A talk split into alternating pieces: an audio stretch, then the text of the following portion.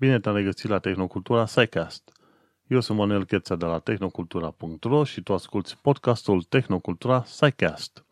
Suntem de data aceasta la episodul numărul 36, unde discutăm despre cleptogeneza la salamandre, despre unități de măsură, despre știința care are nevoie de un branding mai puternic și despre eva mitocondrială. Acest episod 36 a fost înregistrat în data de 20 iunie 2017, doamne 1900 și ceva, 2017, în ziua de marți la 11 seara. Am făcut înregistrările puțin mai târziu pentru că este foarte cald în Londra în momentul de față, se ajunge la 30 de grade. De obicei pe la 21 de grade Celsius în Londra se spune că este pericol de caniculă și uite că la 30 de grade deja toată lumea e cu limba scoasă de un metru pe afară. Și chiar și noaptea, dacă dormi cu geamul deschis, tot este prea cald. Cel puțin este prea cald pentru gusturile mele. Și cum am mai spus, subiectele zilei sunt cleptogeneza la salamandre, unități de măsură, știința are problemă de branding și eva mitocondrială. Înainte de orice, vreau să mulțumesc partenerului EasyHost pentru găzduirea tehnocultura.ro. Pe ro.easyhost.com te poți duce să găsești e-commerce hosting, găzduire WordPress, email office și găzduire web. Nu uita să mergi pe ro.easyhost.com. Le mulțumim de colaborare. Și hai să intrăm în subiectele zilei. Foarte interesant, odată ce am ascultat uh, podcastul This Week in Science, în uh, această săptămână în știință, pomeneau prezentatorii de acolo despre un studiu făcut de către Universitatea din Iowa, din SUA, legat, despre, legat de salamandrele astea cleptomane. Și acum este vorba de fenomenul numit uh, cleptogeneză. Și titlul în engleză este foarte, este foarte interesant și că zice Promiscuous salamander found to use genes from three partners equally. Sau, cu alte cuvinte, avem de-a face cu niște salamandre foarte libertine care reușesc să fure gene de la trei masculi din specii diferite. Să repet, nu? Ceea ce am zis. Avem de-a face cu un anumit tip de salamandre care, femelele, se împerechează cu trei masculi de la trei specii diferite și reușesc să, fură, să fure doar, să folosească doar genele care le interesează pe acestea.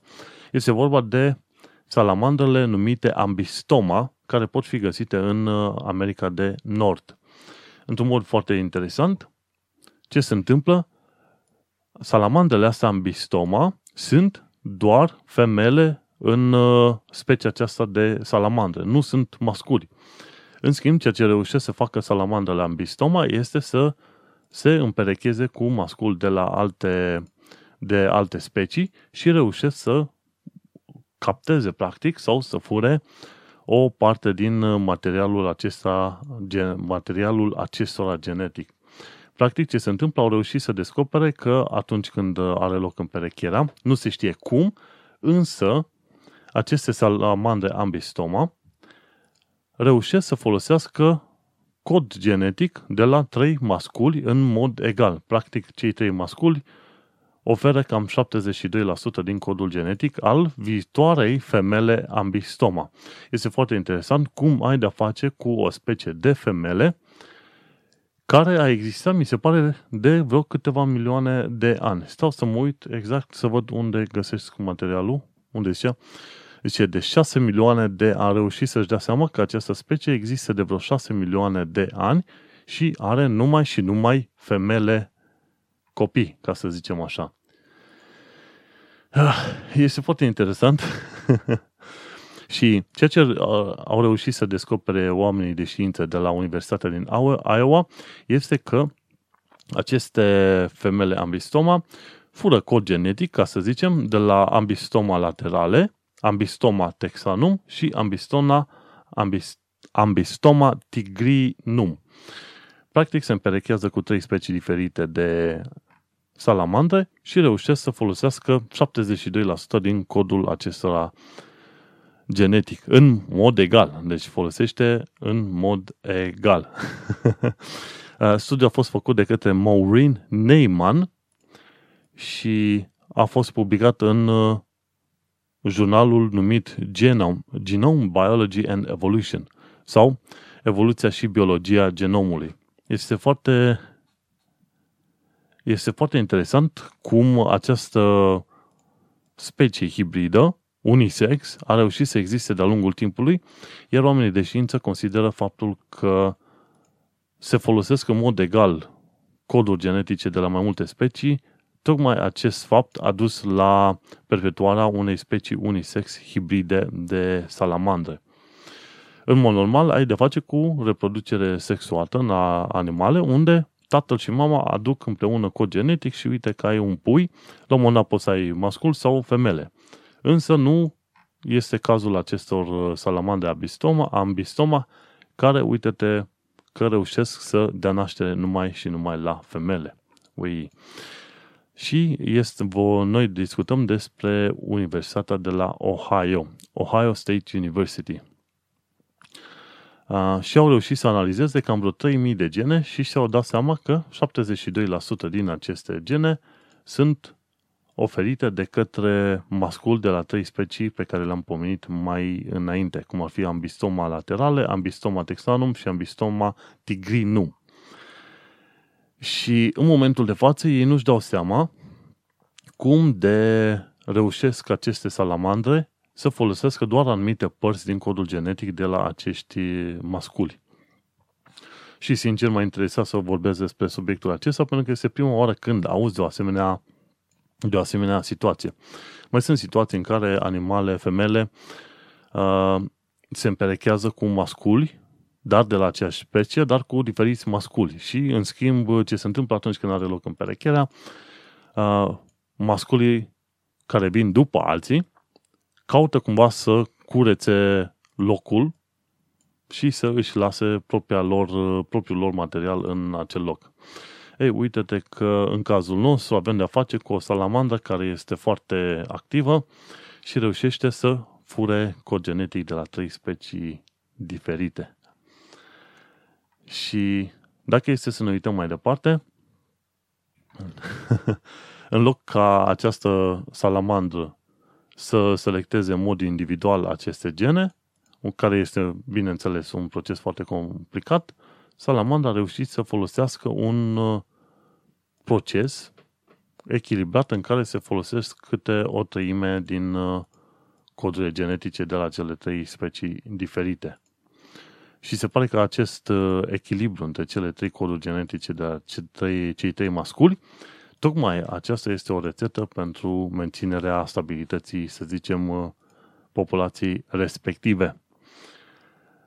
Și acum abia așteptăm să vedem cum uh, au reușit aceste salamandre să folosească doar anumite tipuri de cod genetic. Cine știe, poate la un moment dat vom reuși să mai descoperim și alte specii de animale în care sunt, uh, de exemplu, numai și numai uh, femele. Deocamdată avem de-a face numai cu ambistomele, cu salamandele ambistoma, unisexuate și hibride, bineînțeles, care sunt uh, mari cleptomane de cod genetic.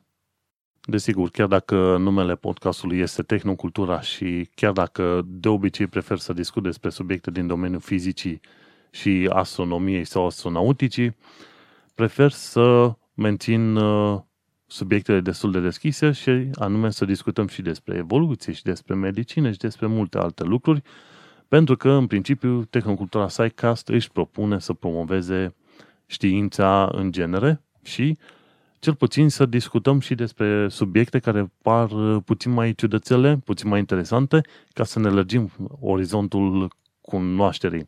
Mi-ar fi puțin cam greu să cred oamenii care spun că ei sunt plictisiți de lumea asta materială pe care o văd, deși ei nu înțeleg nimic sau aproape nimic din tot ceea ce văd în fața lor și zic că ei neapărat vor să învețe, să zicem, vrăjitorii sau cine știe ce alte chestii în alea pseudo-spirituale, New Age și de te doare capul.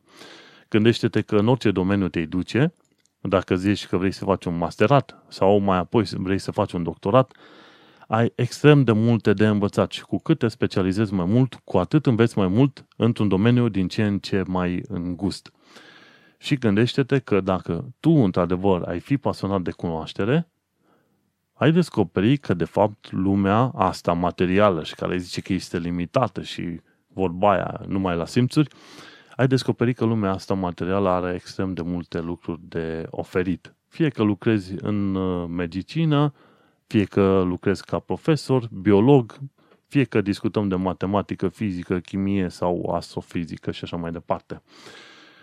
Uite-te că ai extrem de, mult, de, de multe lucruri de învățat, cum ar fi despre aceste salamandre ambistoma care reușesc să se împerecheze cu trei masculi și în care găsim numai specii din astea amazoane de salamandre sau salamandre amazoane, numai femele. Și cam atât despre subiectul acesta. Linkul îl găsești, bineînțeles, în show notes, articolul este prezentat acolo. Mi se pare că articolul acela duce și mai departe la un la uh, serverul preprint numit Arxiv și acolo găsești și alte detalii foarte interesante. Și cam atât cu subiectul acestor uh, salamandre amazoane. Haideți să discutăm și despre alte lucruri interesante. De exemplu, pe mine mă interesează extrem de mult cum vor defini, să zicem, de la anul kilogramul pe care îl folosim noi, kilogramul ca unitate de măsură. Dacă stai să te uiți, există cam șapte unități de bază pe care le folosim noi în uh, viața de zi cu zi, în tot felul de calcule și așa mai departe. Și există foarte multe unități din asta, să zicem, derivate. Gândește-te că odată ce avem calculatoare foarte puternice, odată ce depindem de măsurători și calcule extrem, extrem de exacte, chiar în domeniul nanometrilor, uite-te că tu ai nevoie să definești unitățile de măsură în funcție de lucruri ceva mai absolute decât, de exemplu, bara de un metru din Paris, de exemplu, sau cine știe ce alte, cum ar fi unul prin diametrul Pământului împărțit la 40 de milioane, ca o idee, știi?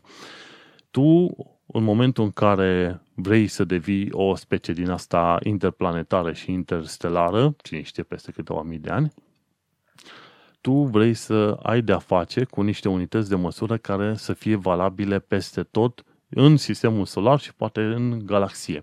Încă sper că probabil omenirea într-un milion, într-un milion de ani să ajungă undeva pe la sistemele solare alăturate și cine știe să perpetueze, să zicem, specia umană în galaxie precum Star Trek-ul și așa mai departe. Dar asta sunt uh, wishful thinking. Nu știi ce se va întâmpla până pe atunci. Însă, dacă tu vrei să mergi în viitor, dacă tu vrei să fii, să zicem, actual, ai nevoie să definești într-un mod cât mai absolut aceste unități de măsură. Și uite-te că la Compound Interest am găsit un uh, articol foarte interesant. Zice că a, la anul, vom, în 2018, vom vedea pentru prima oară, în mod public, bineînțeles, o sferă din siliciu care va redefini kilogramul. În uh, ultimii, să zicem, 50 de ani de zile au încercat să redefinească kilogramul în funcție de lucruri nițel mai absolute și nu după kilogramul de la Paris. Bineînțeles, kilogramul de la Paris ne-a ajutat până în ziua de astăzi, însă noi avem nevoie pentru tot felul de calcule să mergem mult mai exact de atât.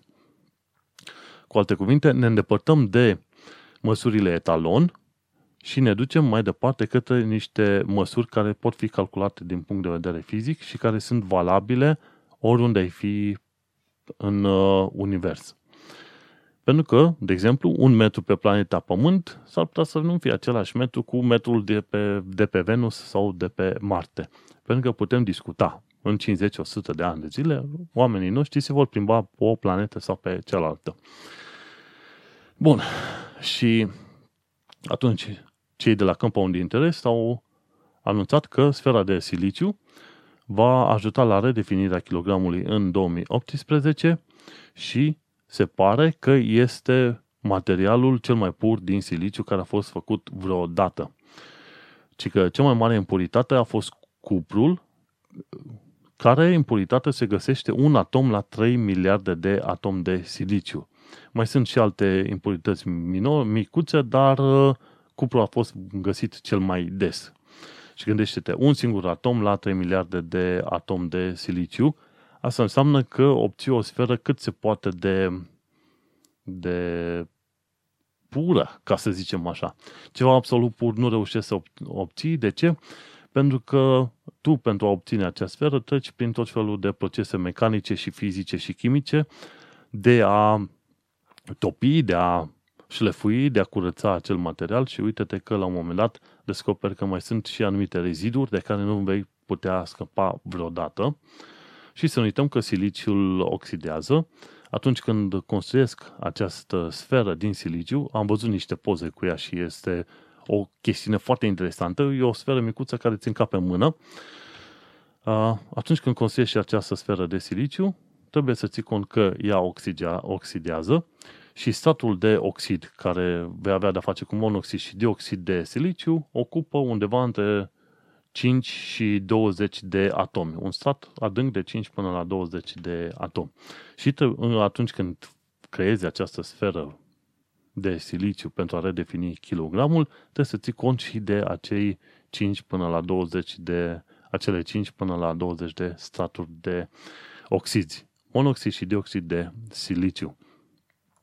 Să nu uităm că atunci când discutăm de unități de măsură standardizate, noi avem deja, stai așa, noi avem deja, noi avem metrul care a fost standardizat într-un mod foarte bine prin 1983. Și mi se pare că este probabil cea mai absolută, cu ghimele de rigoare, cea mai absolută definiție și anume metrul în, a fost definit în 1983 ca fiind distanța traversată de către lumină în vid în 1 pe 299.792.458 secunde. Practic, iei 1 și împarți la viteza luminii în metri și uite, așa obții metrul. Practic, distanța traversată de către lumină în vid în 1 pe 299.000 bla bla bla. Și așa avem metrul care nu mai depinde de niciun etalon de nicăieri, nu mai trebuie să Problema cu etaloanele astea care este? La un moment dat, etaloanele astea pot, se pot oxida. Bine, etaloanele de la Paris, mi se pare că erau făcute din uh, paladiu, platină și cine știe ce alte, alte aliaje și atunci nu oxidează lucrurile, materialele respective nu oxidează. Dar uite-te că, într-un fel sau în altul, tot au reușit să își modifice dimensiunile. De ce? Pentru că depinde de temperatura camerei, depinde de cine știe, de aerul pe care l-ai în jur. Se întâmplă ca la un moment dat etalonul nostru de un metru să aibă cu un micrometru mai mult sau mai puțin, în funcție de data la care iei tu etalonul.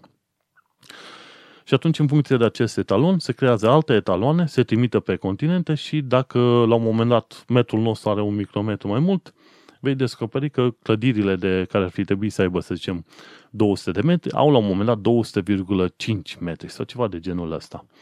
Și atunci ai nevoie de o măsură foarte bună, standardizată, și anume un metru este distanța traversată de către lumină în vid în 1 pe 299 de mii. De milioane, pardon. Și uite așa. Dar dacă mergem mai departe, au reușit să obținem iarăși o definiție foarte bună pentru secundă. Și cea mai nouă definiție a secundei este făcută, a fost făcută în 1967 și este o secundă este durația a durata a 9,1 miliarde de perioade a radiației care corespunde tranzițiilor dintre două nivele hiperfine ale stării de bază a cesium, a cesiului 133. Mi se pare că am mai discutat la un moment dat atunci când discutăm despre structurile hiperfine în definirea secundei, ce se întâmplă în CESiul 133 avem de-a face cu o fluctuare a energiei în cadrul atomului respectiv. Și discutăm despre momentul magnetic al nucleului care interacționează cu momentele magnetice ale electronilor care orbitează în jurul nucleului. Și avem o fluctuare de energie în acest caz și această fluctuare se întâmplă cu o frecvență specifică de 9, ceva miliarde, trebuie să ne uităm mai exact ca să nu greșesc, 9 miliarde 192 de milioane 631 de mii 770 de perioade. Practic, intri în spectrul uh, gigaherților, 9,1 gigaherților, adică în microunde. Tocmai de aceea, cesiul 133 este folosit și la ceasuri atomice. Și uite-te cum astăzi ai învățat și despre nivelele hiperfine din cadrul uh, și ce sunt ele, structuri hiperfine sau nivele hiperfine.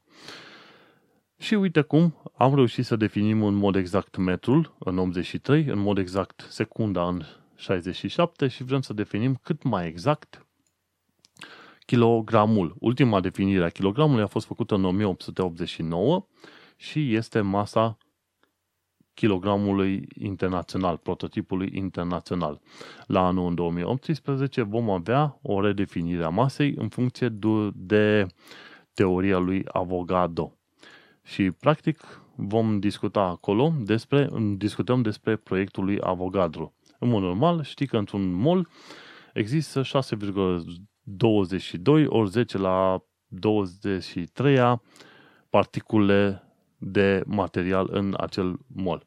Ei bine, mergând pe această idee,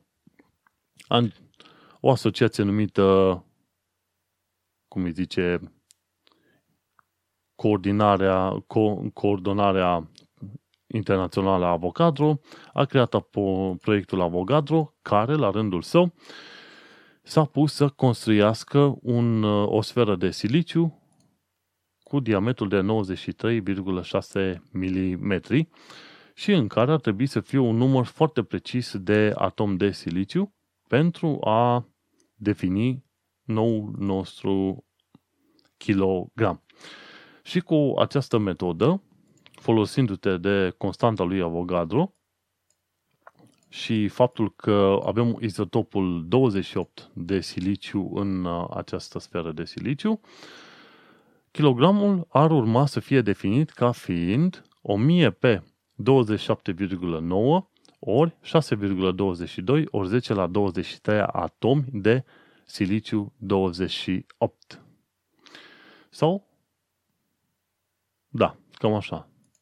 1000 pe 27,9 ori 10 ori 6,22 ori 10 la 23 atom de siliciu 28.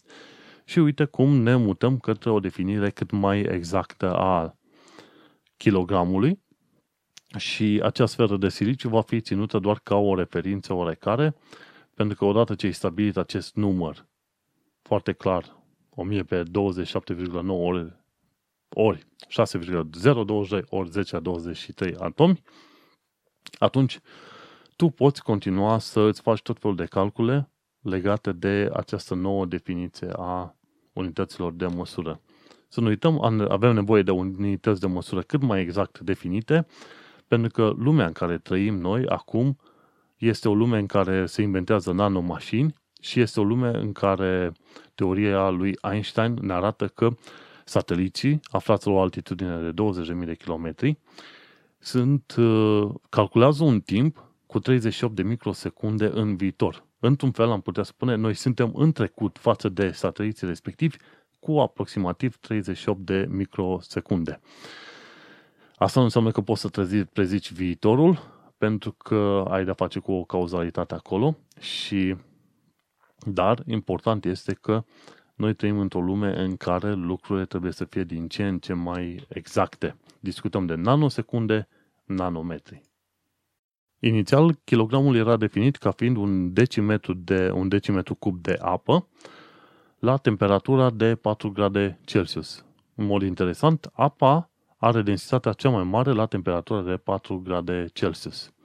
Cred că la un moment dat ar trebui să fac un întreg episod numai și numai despre apă, să vedem de ce are niște proprietăți foarte ciudățele, proprietăți care, bineînțeles, permit apariția vieții pe, pe Pământ și probabil pe orice fel de planetă posibilă și imposibilă. Și mai sunt alte unități de măsură, dar nu are rost să mai discut despre ele. Amper, Kelvin, mol, candela și așa mai departe. Kelvin tot la fel. Calculezi temperatura în mod absolut. Știi că la 0 grade, la 0 Kelvin, niciun atom, nicio, cum îi zice, nicio moleculă nu mai mișcă în niciun fel.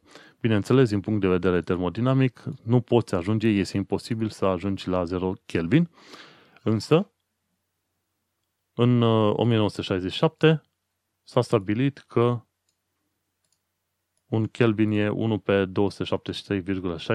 273,16 din uh, temperatura termodinamică a punctului triplu al apei. Punctul triplu al apei fiind 0 grade Celsius. Și practic 0 uh, Kelvin ar fi minus 273,16 grade. 16 Kelvin, pardon atunci când discutăm de măsuri absolute, nu mai zicem de grade Kelvin. Zicem grade Celsius sau grade Fahrenheit, dar nu zicem grade Kelvin, ci zicem 0 Kelvin. Bun, hai că am discutat și despre unități de măsură. Mie mi-a plăcut un filmuleț foarte interesant, făcut de către ca prezentatoarea de la canalul SciQ, care vorbește despre faptul că fenomenul schimbărilor climaterice are o problemă de branding. Eu în titlu am spus mai bine, mai probabil, am putea spune că știința are o problemă de branding. Pentru că adesea am văzut că oamenii de știință sunt văzuți, cel puțin e expresie în engleză, eggheads. Adică oamenii în halate care sunt, sunt proști, dar le știu pe ale lor acolo, chestii de știință, dar le știu pe ale lor. Și ca om care s-a dus să stea între oameni de știință timp de o săptămână și am stat la masă cu ei, în 2012, când am fost la ESO, la sărbătorirea 50 de ani de zile de European Southern Observatory, am putut vedea că oamenii de știință sunt de fapt oameni normali la cap, cu o viață, dar în, în schimb cu niște uh, orientări foarte interesante și cu niște hobby-uri extrem de interesante care practic ne duc la ne duc întreaga omenire către un viitor foarte interesant. Și Acolo am văzut că oamenii de știință, bineînțeles, nu merită să fie numiți eggheads și în niciun caz nu merită să fie uh, considerați acei indivizi în halate care să nu au niciun fel de legătură cu societatea din jurul lor și așa mai departe. Când încep să urmărești podcasturi, așa cum fac și eu, urmăresc podcastul de la Nature, urmăresc This Week in Science, urmăresc This Week in uh, Virology sau Naked Scientists am făcut chiar la un moment dat o listă de podcasturi pe care le poți urmări și acolo am spus ce podcasturi de știință. Ei bine, podcasturile alea sunt făcute în parte de către oameni de știință și vezi cât sunt ei de normal, de natural, în frica lor cu ceea ce se întâmplă în jur, în lumea politicii și așa mai departe. Și la SciQ discuta despre fenomenul schimbărilor climaterice, care are o problemă de branding. Și probabil, cred că în primul și în primul rând, undeva ar trebui să se facă o campanie mare în care să se arate că oamenii de știință sunt oameni normali cu un job aparte. Bineînțeles, a fi un inginer e un job frumos, a fi un om de știință e un job frumos, a fi un programator e un job frumos, a fi alte chestii. Sunt joburi fiecare în funcție de orientările pe care le are și ar trebui lucrat mai mult la prezentarea, să zicem, laturii umane a științei și în modul ăsta ți-ar fi mai ușor să înțelegi ce și de ce se întâmplă anumite lucruri în domeniul uh, științei. Problema de branding, despre care se discută în canalul SciQ, am pus link acolo în show notes, este faptul că noi discutăm în mod, generat, în mod general despre schimbă, schimbări climaterice.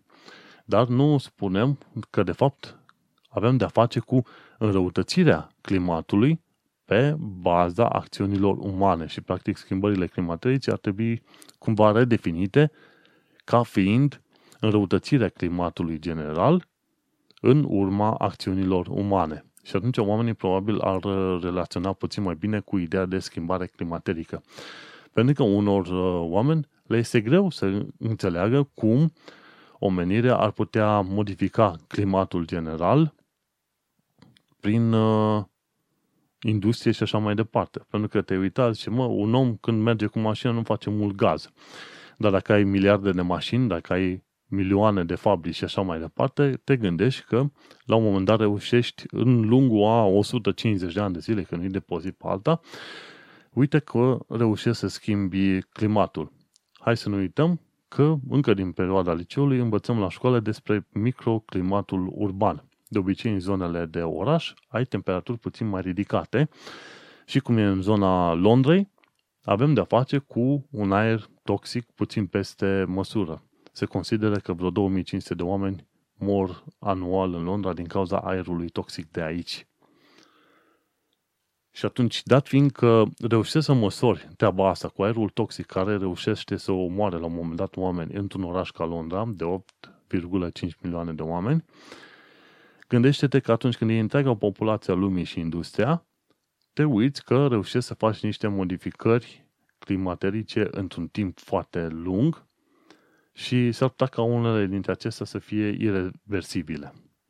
Tocmai de aceea, fenomenul schimbărilor climaterice are o problemă de branding și ar trebui să mai discutăm de schimbări climatice, ar trebui să discutăm despre înrăutățirea climei în urma acțiunilor umane. Și bineînțeles, la partea cu știința care are o problemă de branding, în tot felul de situații ar trebui să vedem cum găsim o definiție puțin mai potrivită și mai ușor de ingerat de către publicul larg când discutăm și despre alte subiecte, cum ar fi vaccinismul, uh, vaccinarea sau, de ce nu, organismele modificate genetic. Pentru că spun că, vai, e rău, organism modificat genetic. Bineînțeles că atunci când te pui să studiezi puțin mai bine fenomenul, hai să discutăm puțin de organisme modificate genetic, nu? Am avut, cred că vreo câteva episoade despre vaccinuri, lăsăm aia deoparte deocamdată. La organisme modificate gen- genetic sunt și situații în care folosești altoirea. Sunt alte situații în care, bineînțeles, faci direct modificarea codului genetic al uh, unei tomate sau așa mai departe. Cel puțin în UK, în Anglia, găsești roșii care stau foarte mult la pe raft, însă n-au gustul celor din uh, România. Și asta din cauza faptului că au fost uh, modificate în așa fel încât să reziste foarte mult la raft cu prețul uh, gustului, ca să zicem așa. Și oamenii sunt speriați. Domne, dar dacă mâncăm niște roșii în alea cu cod modificat genetic, nu cumva ajungem să și noi să ne transformăm puțin nu cumva ajungem noi la un moment dat să incorporăm acel cod genetic în corpul nostru și așa mai departe? Și a zice că problema principală ar fi, de exemplu, dacă ai injectat cine știe ce substanțe chimice în roșia respectivă, ar avea, cum ar fi niște hormoni, da? Ai lua o seringă să bagi niște hormoni, probabil în asemenea situații hormonii respectiv ar putea ajunge în fluxul sanguin al omului și așa mai departe. Dar hai să ne uităm că trebuie să ajungem la o problemă foarte interesantă ca acel cod genetic modificat din uh, roșia respectivă să ajungă în codul tău genetic, ei bine, este cale foarte lungă. Și acolo trebuie să ajungem la ideea că ar trebui, prin ingestie, să existe o metodă prin care codul genetic al unui animal sau plantă pe care o consumi tu să ajungă cumva în celula ta. Și e ghicești. Dacă te pui să înveți puțin de digestie și despre metabolism, atunci îți vei da seama cât de curând de faptul că este imposibil ca un cod genetic din uh, animale sau plante să ajungă în celulele noastre. De obicei, dacă vrem să modificăm codul genetic al celulelor noastre, noi ne folosim de injecții cu un retrovirus. Practic, luăm un uh, virus ca HIV, scoatem materialul genetic din el și plantăm materialul nostru genetic și cu acela să intre în celulele noastre să modifice codul nostru genetic. Și asta, este, asta înseamnă să folosești niște mecanisme foarte specializate. Cum ar fi virusul, care virus știe să se apropie de celulă, are anumiți receptori speciali plasați în uh, capsula proteică, pe, pe capsula proteică, care receptori permit uh, acestuia să fie introdus în uh, celulă în mod automat, ca un fel de cheie. Ai cheia, pac, intri în celulă. În schimb, atunci când consumi un lucru, cum ar fi o roșie din asta modificată genetic, sau un cartof oarecare, în urma digestiei în corp, cartoful nostru, roșia noastră, ajung să, ajunge să fie distrusă nu la nivel de celulă. ajunge să fie distrusă inclusiv uh, organitele din celulele de roșii sau din celulele de cartof. Ajung să fie distruse alea în bucăți. Avem la un moment dat niște enzime sau de ce nu, când e vorba de vegetale avem, uh, în, uh, avem bacteriile din intestinul gros care ce fac? Iau fiecare celulă de vegetală și o distrug în bucăți. Fac totul, fac totul vraiște pe acolo, cum mai putea spune, inclusiv a reușit să ajungă la organitele din celulele respective, iar bacteriile noastre ajung să consume inclusiv nucleul celulelor și codul genetic este și acela rupt în bucăți. Practic, ce trebuie să țin minte din toată chestia asta este că în urma digestiei și a metabolismului, codul genetic din tot felul de plante și animale ce mănânci, da, pentru că mănânci o bucată, o, un uh, mic, mănânci o fleică de porc sau ceva. Gândește-te că există celule în uh, fleica aia și, bineînțeles, ele au în continuare codul genetic al porcului respectiv, da? Ei, când ajunge în corpul tău, în urma acțiunii enzimelor, sucului casic și așa mai departe, celulele respective sunt rupte în bucăți, dar nu numai ele, ci tot ce conțin în ele este rupt în bucăți până la nivel de aminoacizi. Și tocmai de aceea, rezultatul fiind aminoacizi, acei aminoacizi pot intra în celule și sunt folosiți ca pietre de bază pentru construirea unor noi proteine și așa mai departe. Așadar, atunci când tu mănânci tot ce fel de plantă, tu ingerezi în tine sute sau poate mii de grame de material genetic în, într-o săptămână sau într-o lună. Și bineînțeles, dacă ar fi să ne uităm așa după logica unor oameni care sunt împotriva organismelor modificate genetic, ar însemna că dacă tu mănânci varză, ar trebui la un moment dat să te transformi într-o varză. Sau dacă mănânci porc, ar trebui să faci oink, oink sau grof, grof la un moment dat, nu? Ceea ce nu se întâmplă. Pentru că digestia și metabolismul din corpul nostru practic distrug absolut tot ce reușește să intre pe gura noastră. Bineînțeles, în cadrul uh, o situație mai aparte e când consum ceva care a fost tratat cu hormoni. Hormonii au reușit să ajungă în fluxul sanguin și acolo e o mică problemă. Dar discutăm de hormon, nu discutăm de cod genetic de la plantele și animalele pe care le consumăm. N-ar fi ciudat să mănânci o pasăre și la un moment dat să începi să codăcești? A fost un film de groază la un moment dat pe chestia asta, în copilărie, și oameni care începuseră să mănânce păsări sau porci sau ceva, începuseră să se transforme și ei în animale respective. Ciudățel, interesant de văzut filmul, dar bineînțeles total neștiințific. Așadar, poți consuma organisme modificate genetic atâta timp cât nu au substanțe care uh, nocive, cum ar fi anumite tipuri de hormoni sau cine știe ce otrăvuri, dacă ar putea fi, și nu vei avea nicio problemă codul genetic nu îți va fi modificat. Haideți să mergem puțin mai departe și la ultimul subiect, cine este Eva mitocondrială și Adamul cromozomului Y. Ei au trăit în epoci diferite. Uh, informația asta o am de la Today I Found Out, de la e canalul lui Simon Whistler.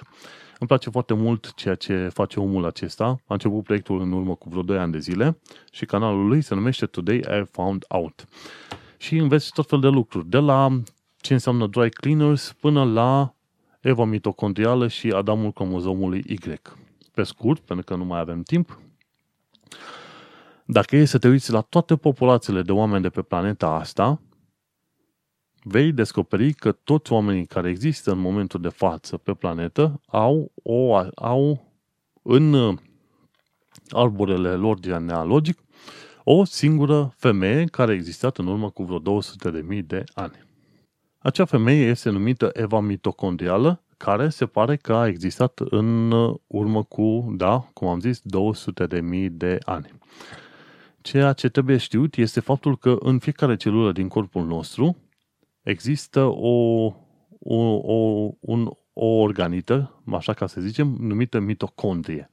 Practic, în mitocondrii se creează ATP, Adenosine Triphosphate. Practic este o moleculă de energie folosită la tot felul de operații în cadrul metabolismului. Când discutăm de metabolism, avem, discutăm de uh, reacțiile chimice care au loc în celulă. Ei bine, și mitocondria asta generează ATP Dar în cadrul acestei mitocondrii există un ADN numit ADN mitocondrial. Și acest ADN mitocondrial, fie că ești bărbat sau femeie, tu îl ai numai și numai de la mamă. Atunci când are loc în perecherea, de la tată îți vine niște cod genetic, de la mamă vine restul celulei, vine codul genetic plus restul corpului celulei, ovulul, da? Ei, și în cadrul acelui ovul există, bineînțeles, și această mitocondrie. Și fa- dacă la final va ieși băiat sau fată, nu contează, pentru că acest, această mitocondrie va fi multiplicată în toate celulele din corpul respectiv și va fi, practic, trimisă mai departe către toți descendenții. Și în acest mod, ținând cont de faptul că codul genetic, uh, ADN-ul mitocondrial, se modifică din când în când, oamenii de știință au reușit să-și dea seama că toți, de pe planet, toți oamenii de pe planeta asta au o mamă comună, numită Eva mitocondrială, care a existat în urmă cu vreo 200.000 de ani. Acum, dacă e să ne uităm la toți bărbații de pe planetă, toți bărbații de pe planetă au, de fapt, un tată comun numit tatăl mitocondrial, sau nu, nu mitocondrial, doamne, tatăl uh, cromozom, Adamul cromozomului Y, care a existat undeva în urmă cu 60 până la 90.000 de ani. După cum bine știm, cromozomul Y vine numai și numai de la tați și atunci când calculezi descendența, cu ajutorul acestui cromozom, poți ajunge să descoperi cine este tatăl cui. Și uite-te că toți bărbații, practic, au un tată comun care a existat în urmă cu 60.000, 90.000 de ani. Și cam atâta despre ultimul subiect al uh, zilei, practic subiectul numărul 4. Dacă vrei să afli mai multe despre subiectele de față, bineînțeles, nu uita să verifici show notes de pe tehnocultura.ro Mergem mai departe, hai să discutăm puțin despre minutul de tehnologie. De la Science Channel aflăm că prin anii 40 s-a inventat un robot care poate naviga singur prin cameră. Avea o celulă fotosensibilă care reușea să orienteze acel robot către o sursă de lumină. E foarte interesant cum în anii 40 au putut să inventeze un mecanism, să zicem, semi-autonom care reușește să se ducă către o sursă de lumină. De la Vox aflăm cum colorezi poze alb-negru, de la Computer File aflăm ce sunt serviciile de anonimizare Tor, de la Explaining Computers aflăm care este viața hard discurilor și când încep acestea să se defecteze. Și de la Pulse Hardware aflăm cum poți să faci un PC perfect silențios. De obicei, în calculatoare ai de face cu ventilatoarele alea care fac cel mai mult zgomot, dar în funcție de tipul de calculator de care ai nevoie, poți folosi și răcire pasivă. Practic, ai un cooler pus peste procesor și nu are ventilator, ci este o bucată mare de metal. Hai să mergem mai departe. Ar fi despre multe, ar fi de discutat multe despre știri din lumea științei, de exemplu, dar uh, o să sar peste vreo câteva. De la Bill Gates aflăm că grupul Rotary International a facilitat vaccinarea antipolio și astfel mai bine de 16 milioane de oameni sunt vii și sănătoși, sănătoși azi datorită efortului lor. Grupul Rotary International a consumat, mi se pare, vreo câteva miliarde de dolari pentru a merge să vaccineze milioane de oameni, zeci de milioane de oameni. Și ca rezultat avem 16 milioane de oameni care sunt vii și sănătoși astăzi în urma campaniilor de vaccinare. De la Steven Novella aflăm faptul că recentul studiu din Nature, care spune că metoda CRISPR ar produce mutații în locuri nedorite, nu a respectat normele metodologice, adică nu are o imagine înainte-după a codului genetic al șoarecilor, ci doar o comparație a șoarecilor CRISPR cu cei netratați. Practic, la un moment dat a apărut un studiu Nature care spunea că CRISPR are o problemă mare și va ajunge să modifice nu numai părți exacte din codul genetic, ci și părți care seamănă cu acelea. Și se pare că oamenii care au ajuns la concluzia asta nu au testat uh, un uh, șoarec înainte și după, în, uh, după operațiunea CRISPR, ci a testat un, oper- un șoarec după operațiunea CRISPR cu alți șoareci care nu fusese tratați. Și este cam complicat să spui la un moment dat că metoda CRISPR este, este dăunătoare când tu n-ai avut o metodă înainte și după. Bun, de la Universe Today aflăm o prezentare sumară a planurilor, a planurilor lui Elon, Elon Musk de a coloniza planeta Marte. Și practic Elon Musk vrea să trimită în termen de 10-20 de ani de zile cam un milion de oameni ca pe planeta Marte pentru a crea o colonie care să se susțină singură. Hm, interesant, vedem ce va ieși. De la Science Alert aflăm că celebrul semnal WOW a provenit de la norii de hidrogen din jurul cometelor 266P Christensen și 335P Gibbs, pentru că hidrogenul emite unde la 1420 de MHz.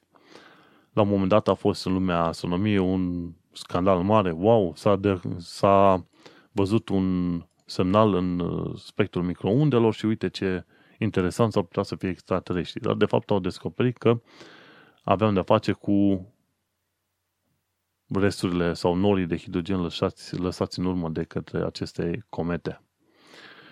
Și mergem mai departe. De la ESO, European Southern Observatory, aflăm faptul că ALMA, observatorul radio ALMA, a descoperit substanțe organice de genul metil-isocianatului într-un sistem planetar tânăr numit IRAS 16293 liniuță 2422. Și Asemenea descoperiri se fac din ce în ce mai des în diferite sectoare din jurul sistemului solar sau din galaxie, descoperi substanțe organice care, în anumite condiții, pot fi folosite pentru apariția vieții. Foarte interesantă și această descoperire. În uh, lumea pseudoștiinței se discută despre chiropracticieni și de ce nu trebuie să îi recomandăm. Am și chestia asta la sectorul de pseudoștiințe. La partea de bonus aflăm câteva lucruri interesante. De exemplu, de la Art Explains aflăm ce se întâmplă cu buricul după naștere. De la SciShow aflăm că unii oameni au alergii la lumina soarelui. Nu știam treaba asta. De la BBC Earth Lab aflăm faptul că mesajele subliminale sunt doar un mit. De la Fermilab aflăm tipurile de radiație nucleară și de ce sunt periculoase unele dintre ele. După aia, de la Ask Ethan, aflăm că există un al treilea mod prin care apar găurile negre. Practic, nu, nu ai de face cu o supernovă, ci steaua respectivă pur și simplu intră într-un colaps și generează o gaură neagră. Și de la Crash, Crash, Crash Course Film History aflăm cum au apărut filmele care aveau și sunet, nu numai imagini. Inițial, încă până în anii 1920, aveai de-a face numai cu filme, dar erau filme mute. Bineînțeles că acele filme, pentru a fi mai interesante, aveau nevoie de niște performări locali, adică oameni care cântau la pian sau care făceau anumite sunete și la un moment dat au reușit să descopere o metodă prin care să implementeze sunetul direct în uh, banda de film și odată cu mișcările care le vedeai în uh, ecranul din fața ta, pe ecranul din fața ta, auzeai și sunetul. Foarte, foarte interesant. Și uite că am ajuns la finalul episodului numărul 36, unde am discutat despre cleptogeneza la salamandre, unități de măsură, știința care are o problemă de blending și despre Eva mitocondrială.